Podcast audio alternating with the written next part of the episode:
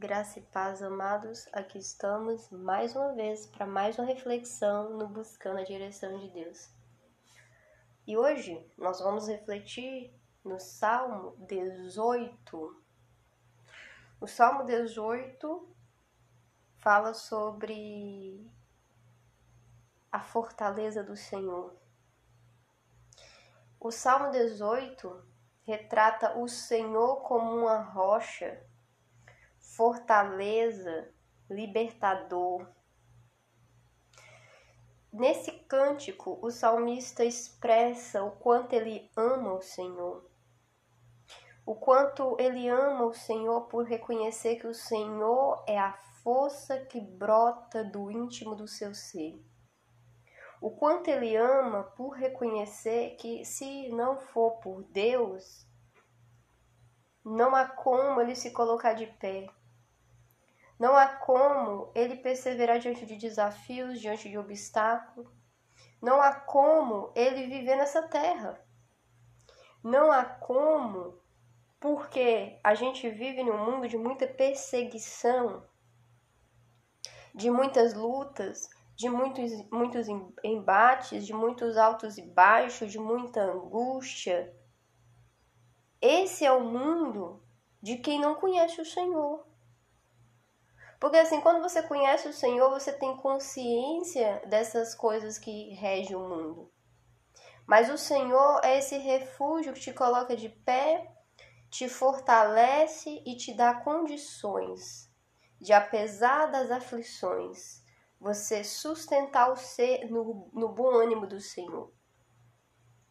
Vencer as aflições, vencer as dificuldades, ainda que elas venham e te alcance mas elas não te derrubam. E é sobre isso que o salmista traz nesse salmo. O amor que ele expressa ao Senhor por reconhecer o Senhor como agente de sua força.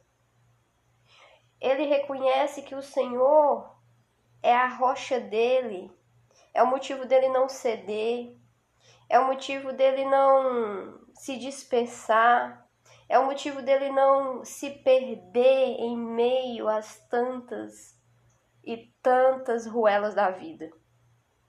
Ele reconhece que o Senhor é a fortaleza e também é a libertação na vida dele.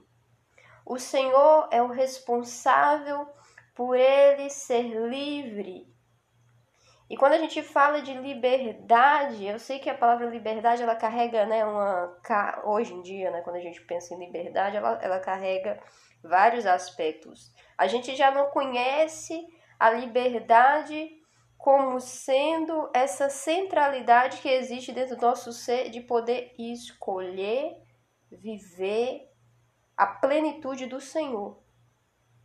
A liberdade não consiste em libertinagem, a liberdade consiste na no posicionamento e essa, essa você poder escolher e impulsionar suas escolhas em direção a viver a plenitude do Senhor para a sua vida.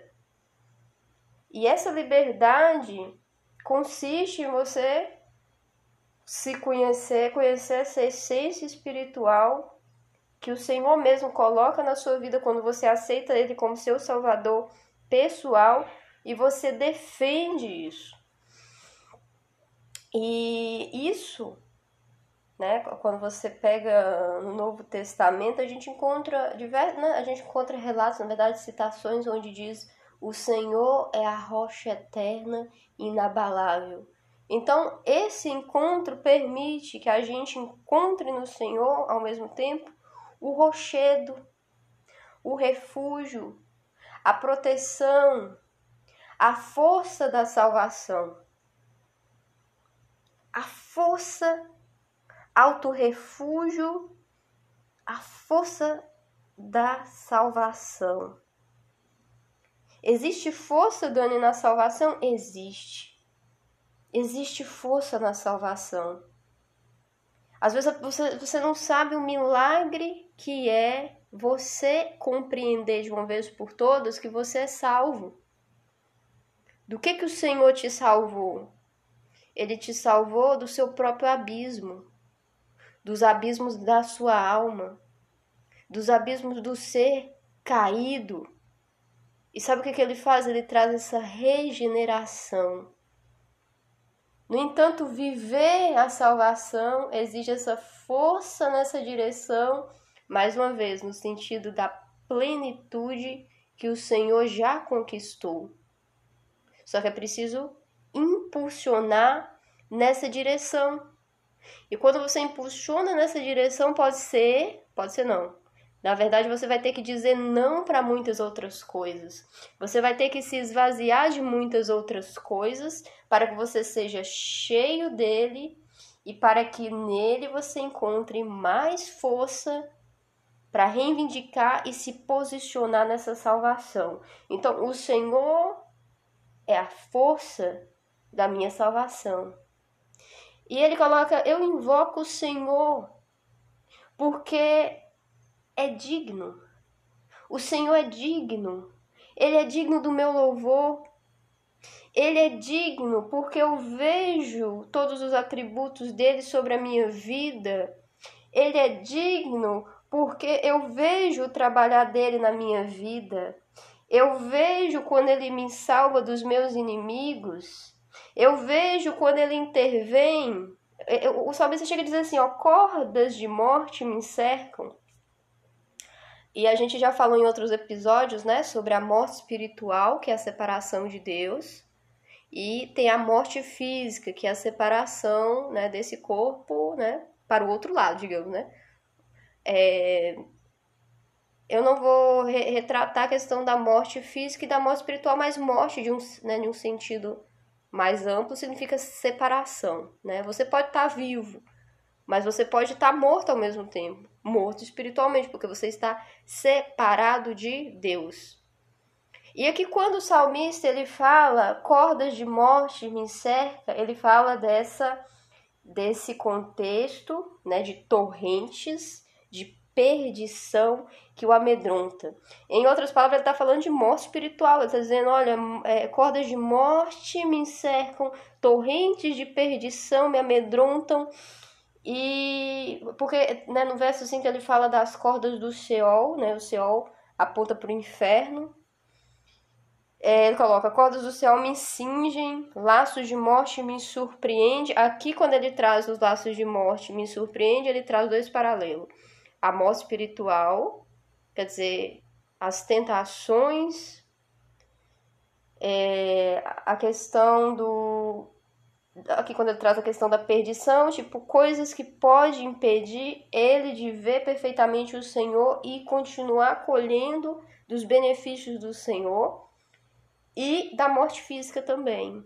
Porque aqui ele, ele traz no verso 5 a questão dos laços de mortes surpreendendo. Aqui ele quer dizer emboscadas para tirar a minha vida, né?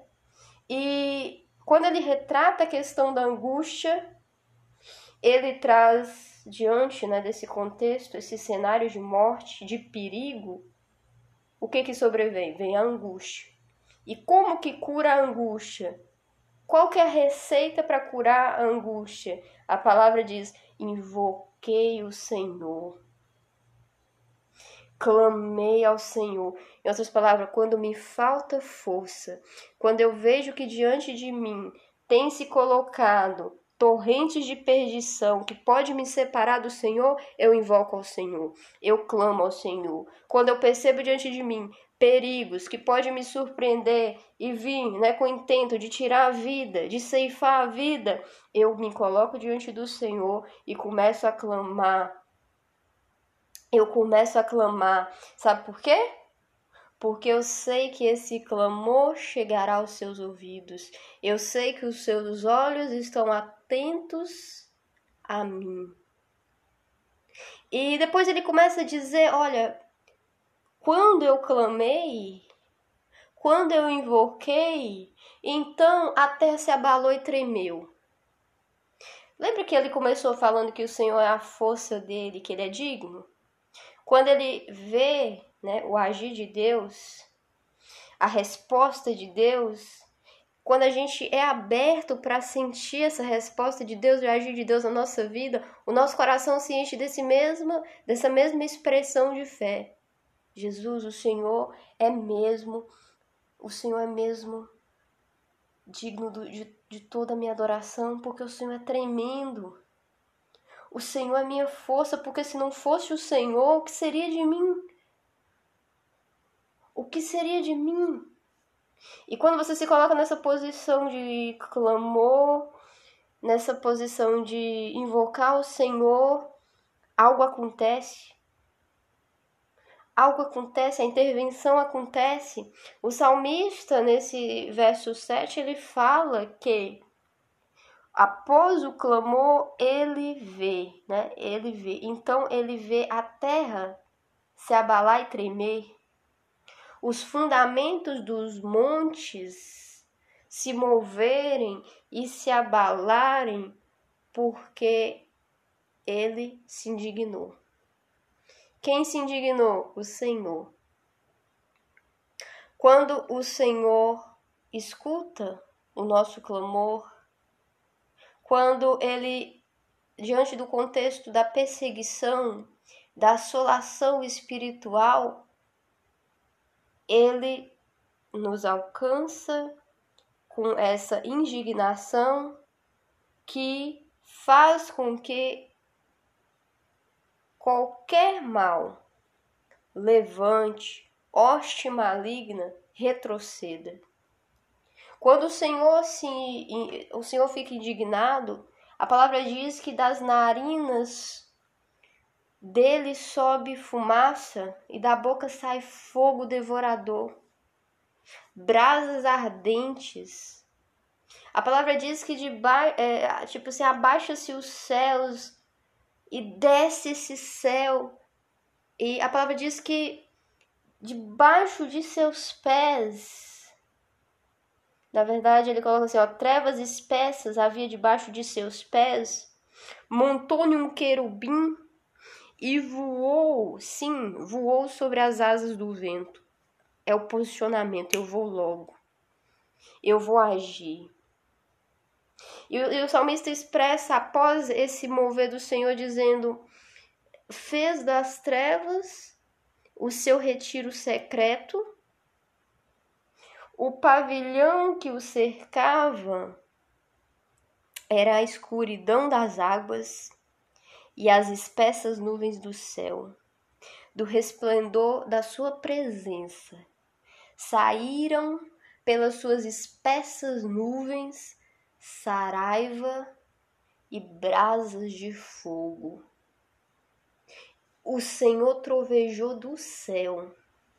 O Altíssimo levantou a sua voz, e havia saraiva e brasa de fogo o esplendor, o poder se manifesta após o clamor, após a invocação do Senhor. Porque, amados, para invocar o Senhor tem que confiar no Senhor. Para invocar o Senhor, você tem que entender que Ele é quem nos guarda, é Ele quem nos liberta. Para invocar o Senhor, a sua confiança tem que ser uma confiança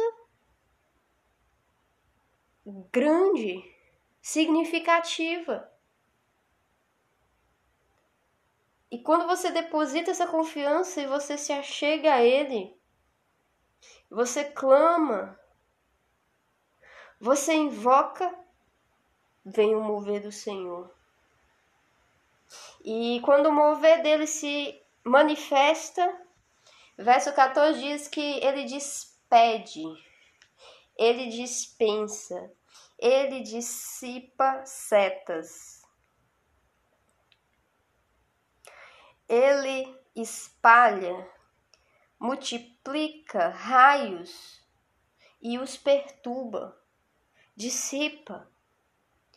E o, o salmista chega a ilustrar assim: então depois o que eu vejo são o leito das águas que foram descobertos os fundamentos do mundo, a tua repreensão, Senhor, ao sopro do vento das suas narinas, o respirar do Senhor.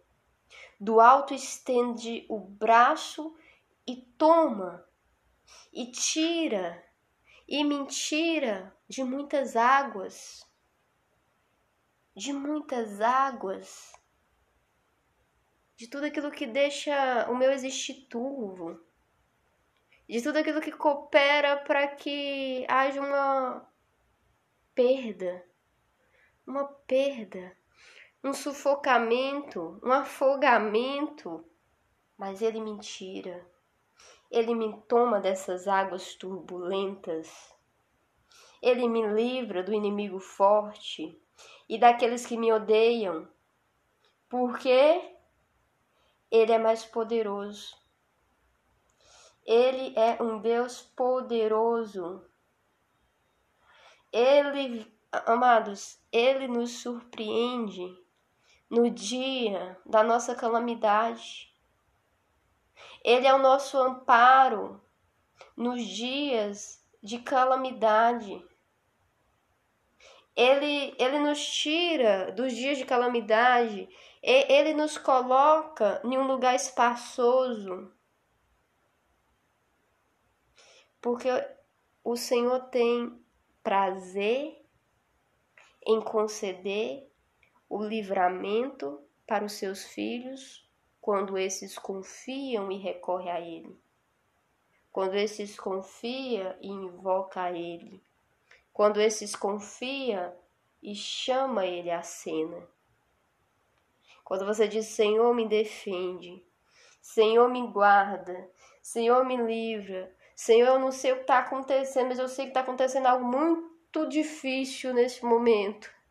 Me livra, Ele vai ouvir o seu clamor.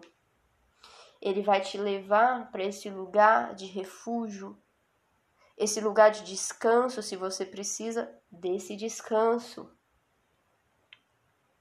Mas, amados, existem condições para se colher dessa fúria, dessa fúria que age instantaneamente, para colher desse trovejar do Senhor nos momentos que mais necessitamos de socorro, mais necessitamos de, de refúgio e de ter um alguém que nos defenda e se coloca como essa fortaleza, alguém que se coloca como esse libertador. E o salmista ele coloca que no verso 20 que isso é um atributo, é uma recompensa que o Senhor concede conforme os nossos, é, ele coloca assim, conforme a minha justiça. Porque o Senhor atribui conforme a pureza das mãos, conforme se guarda o caminho dos, né, se guarda os caminhos do Senhor, conforme não se aparta do Senhor, mas fica sempre próximo. Não deixa o Senhor para seguir por caminhos ímpios. Quem já viu aquele louvor que fala, eu escolho Deus? É mais ou menos isso. Eu escolho o Senhor. O tempo todo, a todo momento, eu escolho Deus. E as nossas escolhas o simples fato de a gente depositar no Senhor os nossos caminhos e dizer Jesus, eu quero eu quero que o Senhor me guie pela vereda da sua justiça. Amados, veredas não é caminho fácil não. Mas é o melhor caminho ainda assim. Os caminhos da justiça. Os caminhos onde você escolhe estar com o Senhor se posicionar no Senhor nos momentos e circunstâncias difíceis. Escolhe não se apartar dele de maneira nenhuma. Os momentos que você não negocia, mas você se mantém fiel à palavra do Senhor, fiel aos planos do Senhor para a sua vida, fiel para discernir a vontade dele e seguir pela vontade dele, ainda que a vontade dele seja mais difícil. Ela é boa, ela é perfeita, ela é agradável. E é sobre esse aspecto que o salmista diz: é por isso que ele vem me defender rapidamente. É por isso que quando o inimigo ele tenta mexer comigo e o cenário fica difícil, algo acontece que Deus pega, aliás, ele ouve dos céus o meu clamor, ele monta num querubim, ele voa rapidamente e faz todo um mover para me defender. E ele sabe disso, né? Isso é o mais interessante, ele tem consciência. Ele tem consciência de que a postura e o posicionamento dele no Senhor gera essa fidelidade da parte do Senhor em defender, em ser a fortaleza e o libertador dele. No verso 23 ele fala: Eu fui irrepreensível diante dele e me guardei da iniquidade. Eu me guardei da iniquidade. Eu busquei a santidade. Santidade é separação. Separação, Dani, como assim? Quando você se enche do Espírito Santo, existe algo que o Espírito Santo coloca sobre a nossa vida. É como se fosse um selo de propriedade exclusiva. E tem um episódio que a gente gravou, não tem muito tempo, que a gente estava falando sobre isso. Eu recomendo que você volte e escute os outros episódios que a gente estava falando sobre a primogenitura e fazendo essa, né, essa relação. Mas o Espírito Santo ele tem essa atribuição de fazer com que o nosso coração reconheça aquilo que afasta e aquilo que aproxima aquilo que afasta você da presença de Deus e, consequentemente, gera morte espiritual, ou aquilo que te aproxima e gera vida. A vida do Espírito a, a vida de Deus no seu coração, a vida de Deus produz santidade. Por quê? Mais uma vez, ele te conecta com as coisas do céu. Ele conecta a princípios espirituais que é totalmente divergente ao que a gente conhece é, ou ao que é consenso como sendo comum aos olhos do mundo. Então ele começa a mudar, ele começa a transformar a sua maneira de pensar, a sua maneira de agir, a sua maneira de se comportar, a maneira de se expressar. Ele começa é, mudar, aliás, ele começa a te orientar, ele começa a trabalhar de uma maneira perfeita e harmônica na sua vida e livrar, né? É, aliás, ele começa a trabalhar de uma maneira perfeita e harmônica na sua vida, e à medida que você entra né, nessa, digamos, escola do Espírito Santo, você tem o poder de decidir ou não, de praticar os ensinamentos dele. E aí aquele, aqui é que entra né, a orientação dele, guardei-me da iniquidade. Quer dizer, guardei de tudo aquilo que não é santo, de tudo aquilo que não é de, né, não, não seja compatível com a natureza espiritual é, de um filho de Deus. Pelo que o Senhor me recompensou, e ele diz: isso gera recompensa, isso gera justiça, isso gera pureza, pureza de minhas mãos perante os olhos,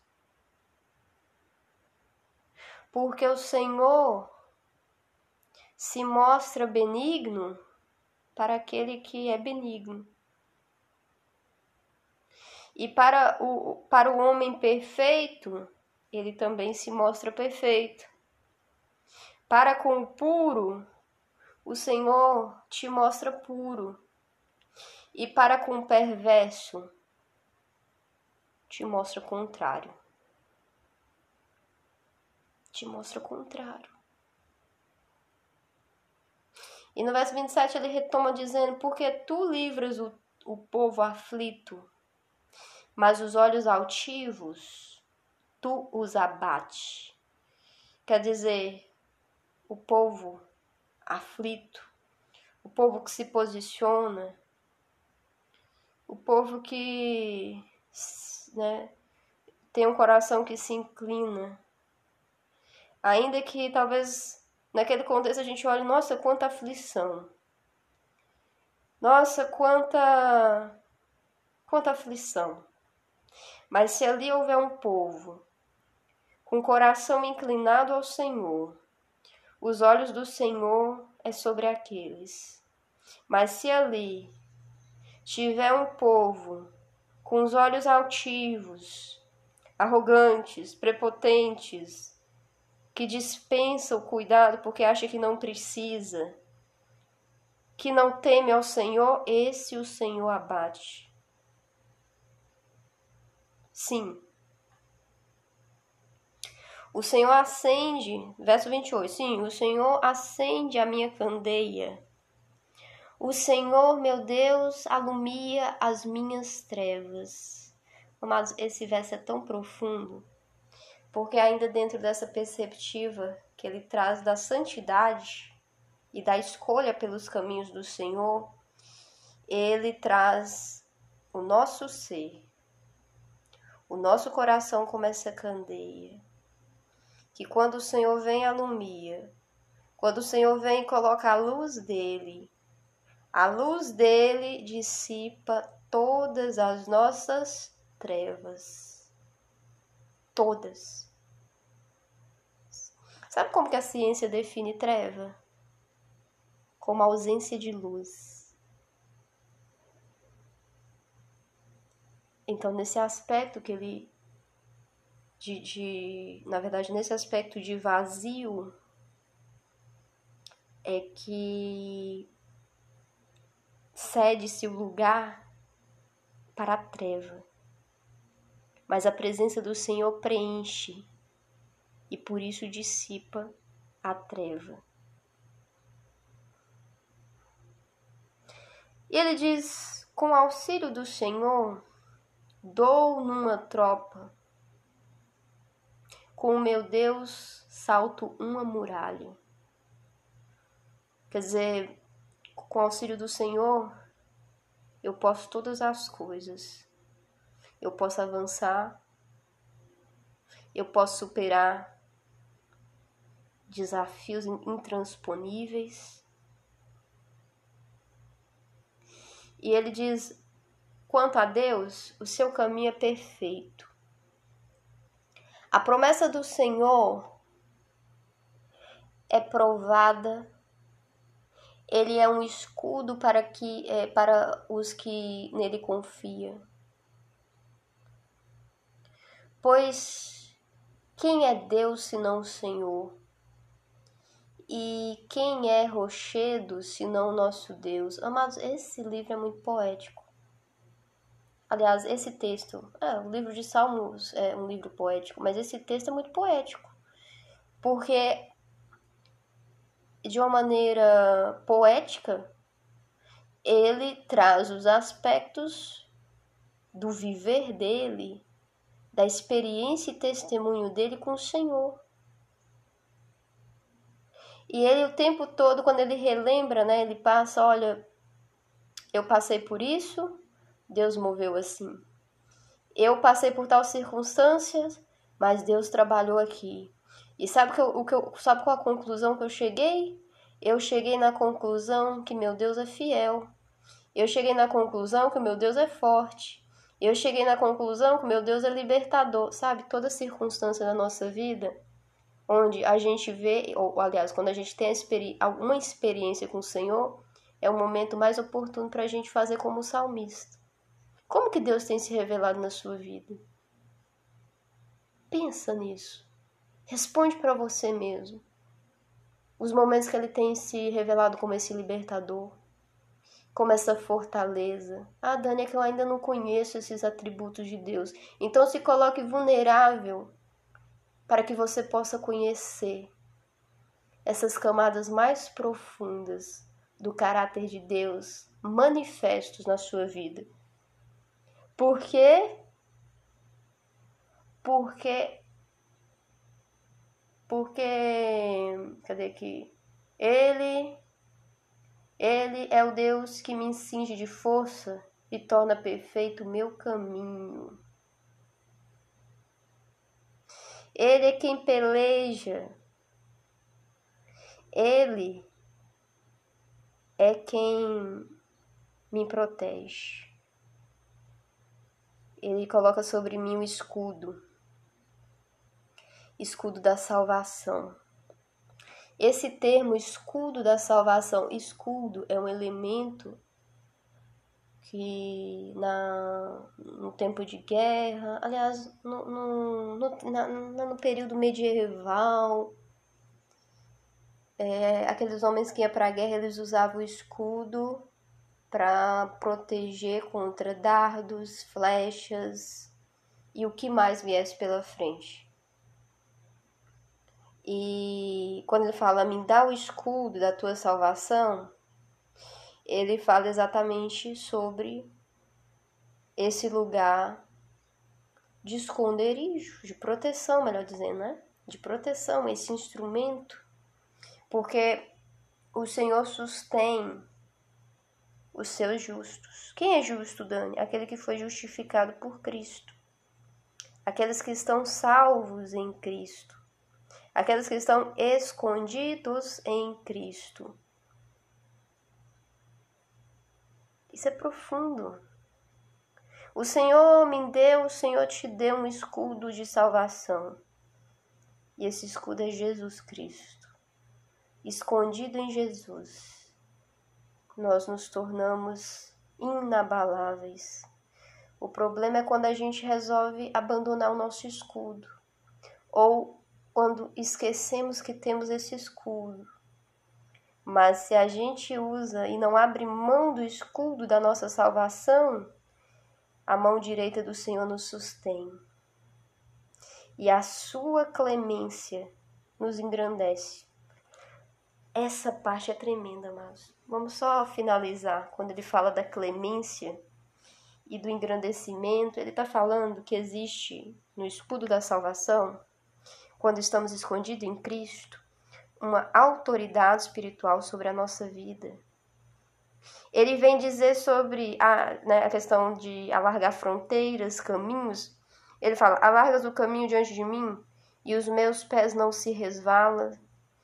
Quer dizer, não, não, não tem tropeço. Verso 37: Persigo os meus inimigos e os alcanço. Não volto senão depois de ter consumido. Olha só a força. Mas isso envolve tomar posse do escudo da salvação.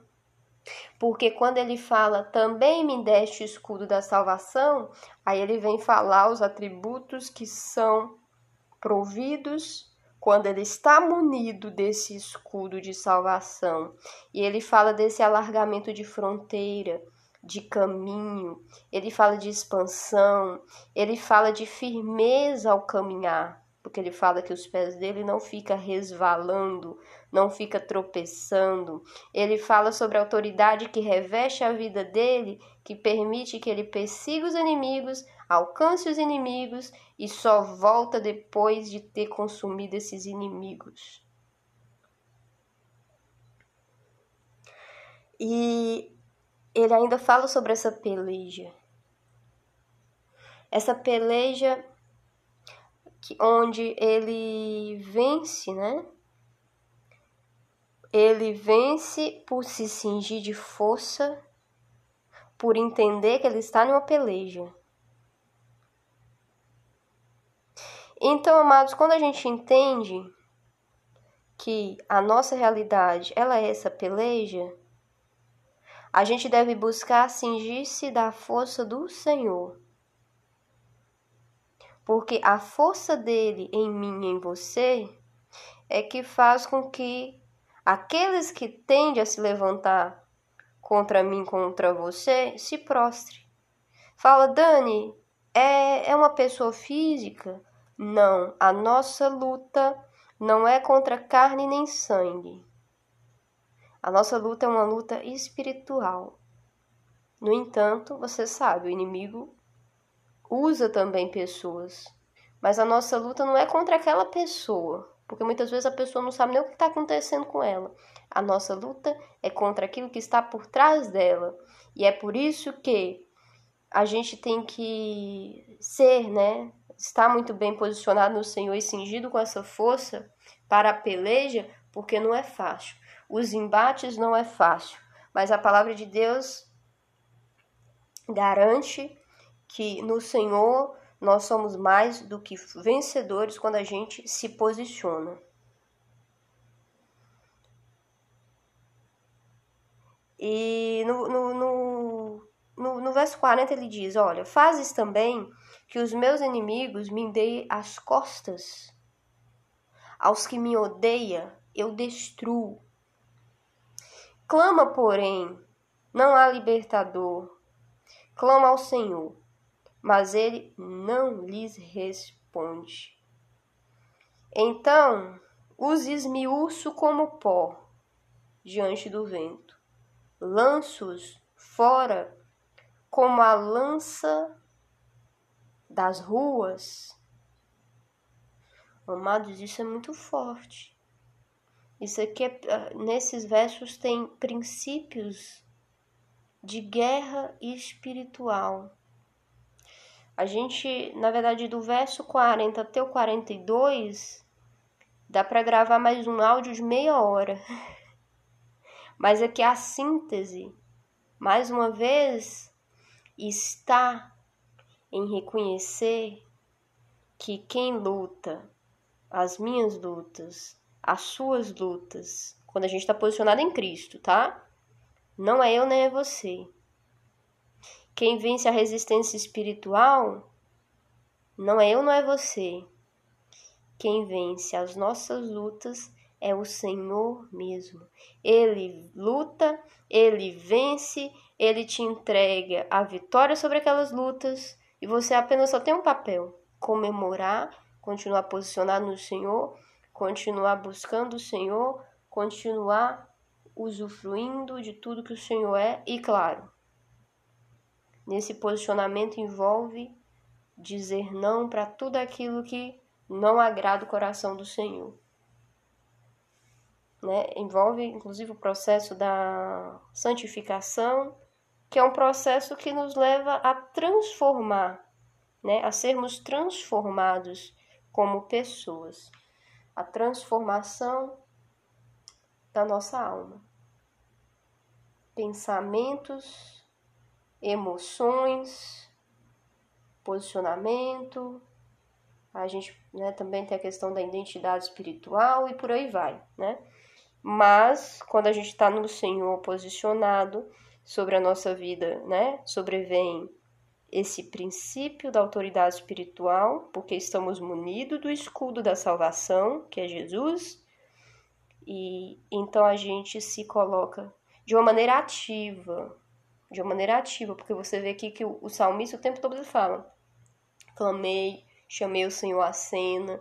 Então, assim, o Senhor, a, nossa interação com o Senhor é uma, uma interação ativa, dinâmica e constante. Esse coração que o Senhor te deu é templo da presença dele.